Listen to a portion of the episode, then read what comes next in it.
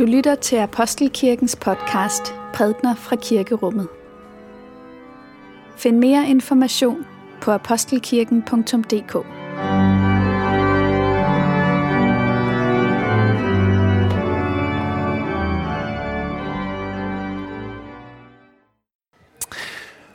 God morgen alle sammen, og velmødt til gudstjeneste her i Apostelkirken. For nogle af jer vil, være, vil jeg være et kendt ansigt, for andre måske ikke helt så meget. Mit navn er Andreas Heidborn. Jeg var præst her i kirken fra 2012 indtil 21. Og øhm, da jeg tog afsted, så øh, lavede jeg en aftale med præsterne her om, at det var muligt, at jeg engang imellem kunne komme tilbage og fejre gudstjeneste med jer. Det er jeg utrolig glad for, at denne dag er i dag simpelthen. Altså, så en stor glæde for mig ved at være tilbage her i Apostelkirken. I dag er det sidste søndag efter Hellig Konger. Jeg har lavet en fejl i gudstjenestefolderen her, der står øh, anden søndag efter Hellig Konger. Det er sidste søndag efter Hellig Konger, som er denne søndags navn. Hellig Kongers tiden, det er også en tid, som bliver kaldt Epifanitiden, som betyder til synekomst. Altså en tid, hvor at vi mærker os, hvordan Jesus nok kom til verden som menneske, men han bærer en herlighed med sig. Det er dette tema, som vi forfølger søndagene igennem her i hele Kongers tiden, og i dag, der sættes det på spidsen. Lovet vær du, Guds menneskesøn, for at du kom til vor jord og delte vor kår. Vi vil helst fortrænge lidelsen og glemme dem, der har det ondt. Det kunne du ikke.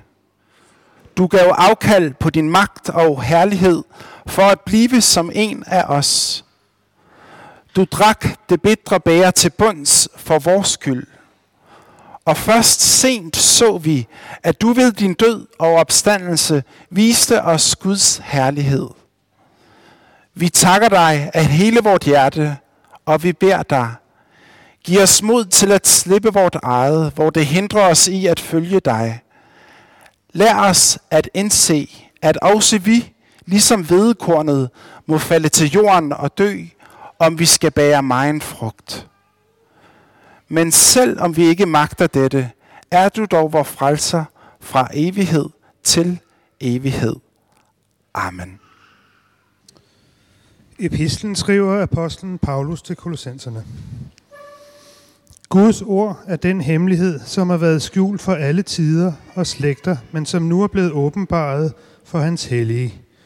For dem ville Gud kun gøre, hvor rig på herlighed for hedningene denne hemmelighed er. Kristus i jer, herlighedernes håb. Han forkynder, ham forkynder vi, og vi formaner enhver og belærer enhver med al visdom for at føre et hvert menneske frem som fuldkommet i Kristus. Amen. Dette hellige evangelium skriver evangelisten Johannes. Lad os takke for Guds ord. For Guds ord i skriften, for Guds ord i blandt os, for Guds ord inden i os takker vi dig Gud. Jesus svarede disciplene, Tiden, timen er kommet, da menneskesønnen skal herliggøres. Sandelig, sandelig, siger jeg jer. Hvis hvedekornet ikke falder i jorden og dør, bliver det kun det ene korn. Men hvis det dør, bærer det mange folk. Den, der elsker sit liv, mister det, og den, der hader sit liv i denne verden, skal bevare det til evigt liv. Den, der tjener mig, skal følge mig, og hvor jeg er, der skal også min tjener være. Den, der tjener mig, ham skal faderen ære. Nu er min sjæl i oprør, og hvad skal jeg sige? Fader, frels mig for denne time. Nej, det er derfor, jeg er nået til denne time. Fader, herliggør dit navn. Der lød der en røst fra himlen. Jeg har herliggjort det, og jeg vil atter herliggøre det. Folkeskaren, som stod der og hørte det, sagde, at det var torden. Andre sagde, en engel talte til ham. Jesus sagde til dem, den røst lød ikke for min skyld, men for jeres skyld. Nu fældes der dom over denne verden, Nu skal denne verdens fyrste jages ud. Og når jeg er blevet ophøjet fra jorden, vil jeg drage alle til mig. Det sagde han og betegnede dermed, hvordan han skulle dø. Amen.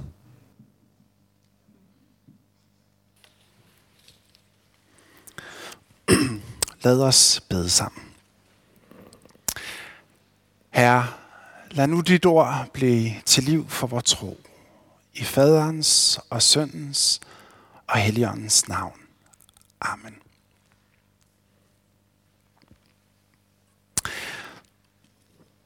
Den store tyske komponist Johannes Sebastian Bach, han skulle efter sine have afsluttet alle sine værker med initialerne SDG. Soli Deo Gloria. Og man kan vel oversætte det nogenlunde sådan her til dansk. Alene Gud tilhører æren. Og han mente det virkelig bak. Han sagde, al musik skal have Guds ære og sjælens vederkvæste som sit absolut højeste mål. Den musik, der ikke har det, er blot djævelsk larm, sagde han. Det er en voldsom forståelse af musikken, og sikkert også en forståelse, som let vil få en del modstand i dag. Men hvis man prøver at forstå, prøver at forstå Bach her, og måske forstå lidt mere, hvad ligger bag hans spidse udtalelser her, som vi hørte før, så tror jeg, at man skal hæfte sig ved ordet gloria. Jeg oversatte det lige før med ære. Alene Gud tilhører æren. Ære det er jo sådan noget, der handler om agtelse, om værdighed. Så altså, den respekt, som et velkomponeret stykke musik ligesom aftvinger, hvem er det, den egentlig skal tilskrives? Og som et ydmygt menneske, og sikkert også som et menneske, Johannes Sebastian Bach, som indimellem har mærket, hvordan at, øh, det var let at få lidt stjernenyk og usunde selvbilleder og den slags, så har han konsekvent insisteret på, at værkerne skulle slutte med ligesom at pege i retning af Gud frem mod ham selv. Men der har givetvis været endnu en grund, og måske en nok så vigtig grund. Gloria betyder ære, men det betyder faktisk noget mere. På engelsk, der har vi ordet glory, og det betyder også ære, men det betyder også ting som det, som er pragtfuldt, det, som er storslået, det, som er spektakulært, det, der er skønt, det, der lyser op og stråler. Alt det, som vi og som den danske bibeloversættelse prøver at indfange med ordet herlighed. Og herlighed, det er et nøgleord i dag. Set fra det perspektiv, så er det måske lettere at øh, fatte en lille smule mere sympati for, hvad det er, Bach han egentlig mener, når han sagde, som han gjorde før. Altså, når Bach han altid i sidste linje peger på Gud, så er det ikke nødvendigvis kun et udtryk for en form for beskedenhed, men at der snarere ligger en art erfaring bag. Han har mærket, hvordan musikken ligesom udfolder sig. Han har mærket, hvordan musikken er i stand til at formidle noget. Hvordan toner er i stand til at overskride grænser. Det var jo H.C. Andersen, der sagde, at hvor ordene svigter, taler musikken, og Bach ville sikkert have været enig. Musikkens evne til ligesom at række ud over menneskets horisont, og der sætter os i forbindelse med noget større, det gør det helt umuligt for Bach at forestille sig, at et menneske alene kan tiltrives æren for et stykke musik. For Bach, der er musikken noget, som sætter mennesket på sporet af at se en lille fli af Guds herlighed.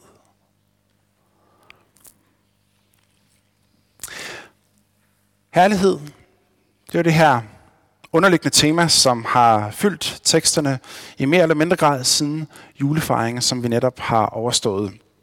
Og aldrig der bliver det så tydeligt som i dag på denne søndag, hvor vi altså hører evangelisten Johannes skildre, hvordan himlen på en måde åbner sig, og der er en røst, som taler. Det er Gud selv, der taler.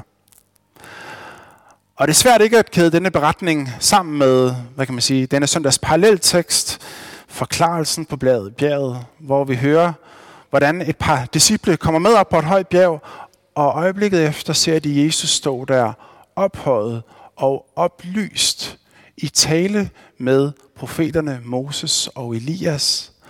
Og ligesom i dagens tekst, så lyder der en røst fra himlen, som siger, dette er min elskede søn, i ham har jeg fundet velbehag. Begge tekster highlighter det, som er Hellige Kongers vigtigste ærende. At overbevise om, at nok er Jesus et menneske, men dette menneske bærer på noget.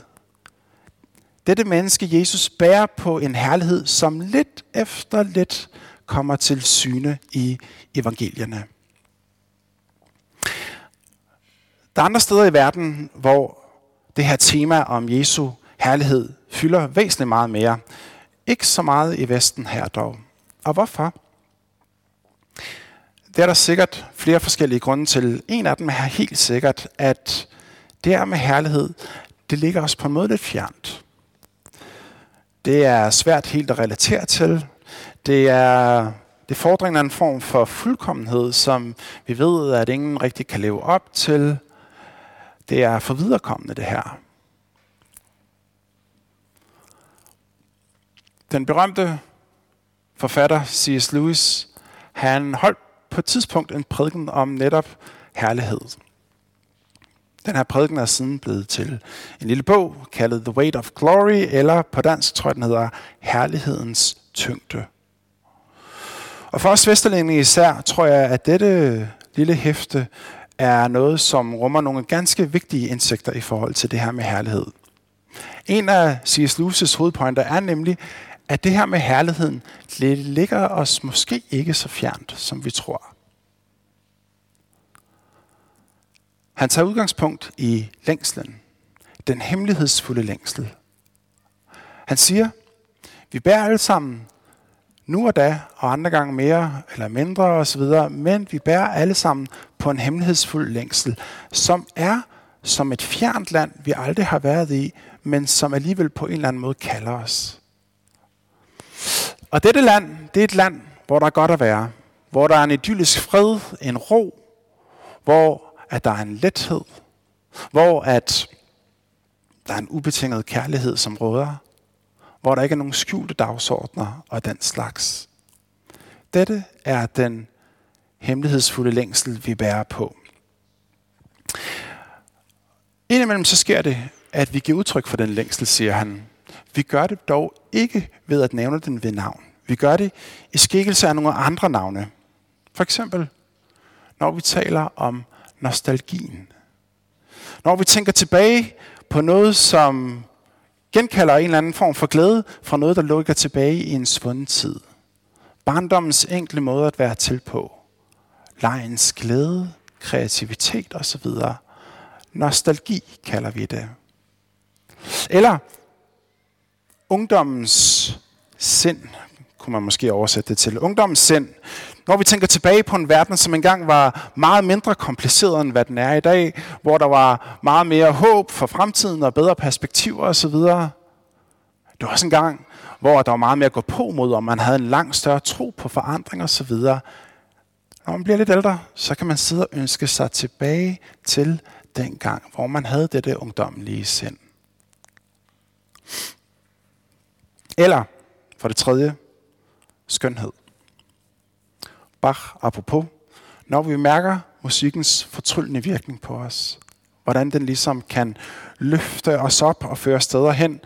Det behøver ikke kun at være musikken, det kan være kunst, det kan være litteratur osv., som altså tager os steder hen, som vi ikke anede eksisterede. Vi bliver henført her. Og nu kommer sådan en helt stor point for C.S. Lewis. Hverken nostalgien eller det ungdomlige sind eller skønheden er dybest set målet for vor længsel. De er kun midler, som peger i retning af, hvor vi egentlig gerne vil hen. Både barndommen og ungdommen er for mange af os i hvert fald noget, som ligesom ligger øh, tilbage i fortiden. Noget, som på en måde hører erindringen til. Og dermed så er det let at tro, at den dybeste længsel i virkeligheden handler om at vende tilbage til noget. Nej, siger Louis. Længslen er dybest set fremadrettet. Den vil fremad. Tag for eksempel det her med nostalgien. Hvis du har prøvet at gå rundt i dit barndomskvarter, hvor du er vokset op, gået ned af barndommens skade, så er det let, at man mærker en varme og en glæde. Og så siger C.S. Lewis, men det er egentlig ikke sådan, at man dybest set gerne vil rulle tiden tilbage og komme tilbage dertil. Nej, det handler egentlig snarere om, at den tryghed og den fortrolighed, som du netop oplever på dette sted, det minder dig om noget, som du ikke har her og nu, men som du længes efter. Erindringen peger ikke tilbage, den peger fremad. Den siger tværtimod noget om min længsel her og nu. Musikken, skønheden. Når vi lytter til, lytter til et stykke musik, så er det jo ikke sådan, at musikken stiller vores længsel på samme måde, som vand stiller vor tørst. Nej, musikken kan snart være med til at skabe rum, hvor vi bliver mere bevidst om denne længsel. Der er et eller andet, der bliver vagt i os, når vi hører et stykke musik, som gør indtryk på os. Det vil sige, skønheden og erindringen, enten det handler om barndom, ungdom osv., er gode fremkaldere for, hvad det er, vi længes efter. Men de er ikke det, vi længes efter selv. De er ikke andet end, og nu kommer teksten på dagens tema, duften af en blomst, der endnu ikke er blevet fundet. Eller ekkoet af en sang, der endnu ikke er hørt. Det vil sige, anelsesfuldt, så giver de et hint om, hvad det er, vi længes efter. Og hvad er det, vi længes efter? Ja, nu kommer overraskelsen. Det er, at en dag, så skal den dør åbnes op, som vi har stået og banket på hele livet igennem. Og den dag, så skal døren åbnes op, og den himmelske herlighed, som vi før kun skyggefuldt har kunnet ane, den vil blive os til del. Herligheden er den dybeste længsel. En dag så skal det slør, som er spændt op, snart den her vej mellem himmel og jord, den skal falde. Og den herlighed, som vi i glimt skæmter hos Jesus, den skal stråle og oplyse os alle. Læg mærke til det sidste her, at den skal stråle og oplyse os alle. Soli Deo Gloria. Gud tilhører æren, ja, og herligheden, ja, men den herlighed deles med os. Vi får lov til at tage del i den. Det er det, som dagens tekst gør så soleklart i forhold til det, som nogle gange bliver kaldt for hvedekornets lov. Jesus som siger, vedkornet falder ikke i jorden. Hvis vedkornet ikke falder i jorden og dør, der bliver det kun det ene korn. Men hvis det dør, bærer det mange folk. Altså, Jesus kom til verden som bærer af den himmelske herlighed, for at dele sin herlighed med os. Og hvordan gør han det? Det gør han på samme måde, som vedkornet bærer mange folk, ved at gå til grunde, ved at dø. Den himmelske herlighed er hans, men ved ham får vi del i den. Det er den bevægelse, som egentlig også finder sted hver eneste søndag her i forbindelse med nadveren. Sammen med hele skaberværket, så synger vi hellig, hellig, hellig og lovpriser Gud. Og vi kommer herop, men vi kommer ikke herop for at give noget. Vi kommer op for at tage imod. Dette er Jesu Kristi læme. Dette er Jesu Kristi blod. Vi får del i ham med alt, hvad han er. Dem af jer, der er velbevandret i C.S. Lewis' måske mest berømte litterære værk, nemlig Narnia-bøgerne, og især det her hovedværket måske i virkeligheden, Løven, Heksen og Garderobeskabet. I vil måske kunne huske, hvad der sker til sidst, da løven Aslan dør. Kristusagtigt opstår Aslan igen. Den isdronning, som længe har haft magten og hersket, hun kollapser. Vinteren, som ligesom har ligget tungt over hele landet, begynder at trække sig tilbage, og det bliver forår. Og menneskebørnene krones som konger og dronninger af Narnia. Her har du det. ophøjelsen, som finder sted, er mennesket hos C.S. Lewis præcis dette, ja.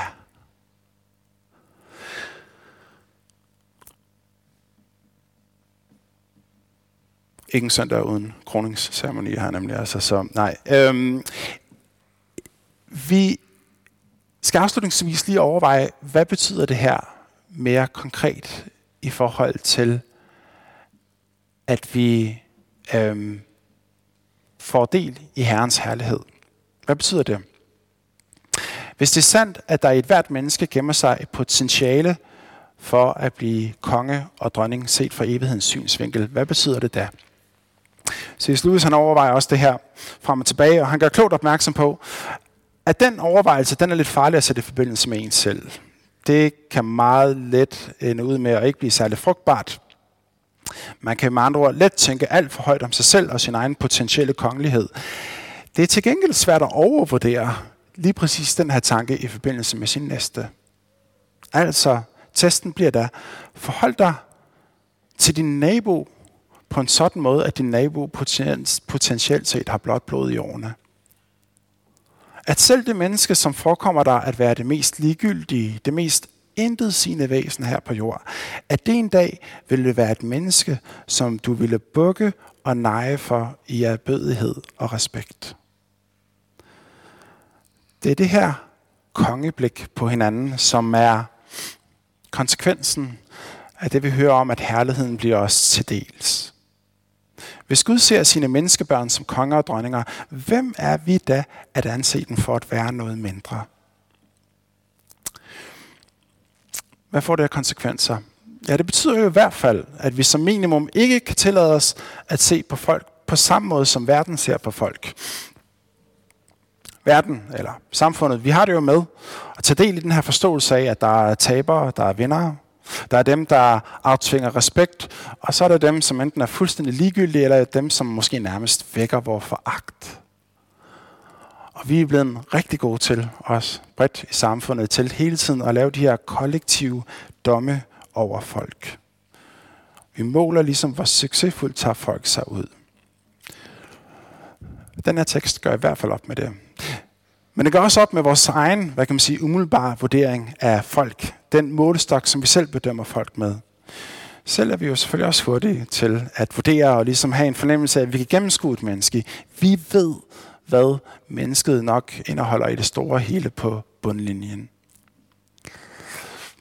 Og jeg tror, hvis vi skal være ærlige, mange af os, når vi ligesom laver de her hurtige vurderinger, så er det ikke sådan, at man tænker, at der er kun to kasser. Enten er man konge, eller så er man øh, komplet idiot egentlig.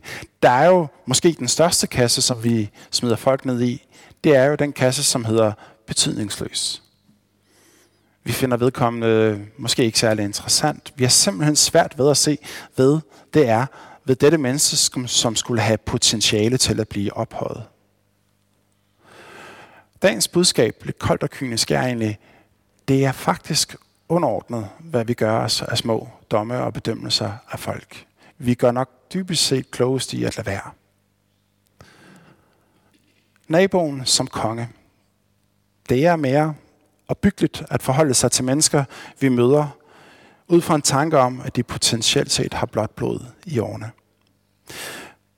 Det betyder selvfølgelig ikke, at vi skal gå rundt og være dugnakket og være kude og fortrygte mennesker – men at når vi færdes rundt omkring, og vi møder mennesker på vores vej, og måske især de mennesker, som forekommer os at være grå og ligegyldige, at vi der lægger os på sinde, at de er bærere, potentielle bærere af noget mere, end hvad vi umiddelbart kan se. Måske er deres umiddelbart noget mere, end hvad vi umiddelbart kan forstå. Noget, som Kristus har skænket dem. Hans herlighed, det er meget mere end hvad et menneske kan oparbejde af succes og anerkendelse i verden her. Alt andet er dybest set noget, vi tager, når det gælder ære og renommé, anerkendelse af den slags. Den himmelske herlighed, det er noget, vi får givet. Lov, tak og evig ære være dig, vor Gud, Far, Søn og Helligånd. Du som var, er og bliver en sand treenig Gud – højlovet fra første begyndelse, nu og i al evighed. Amen.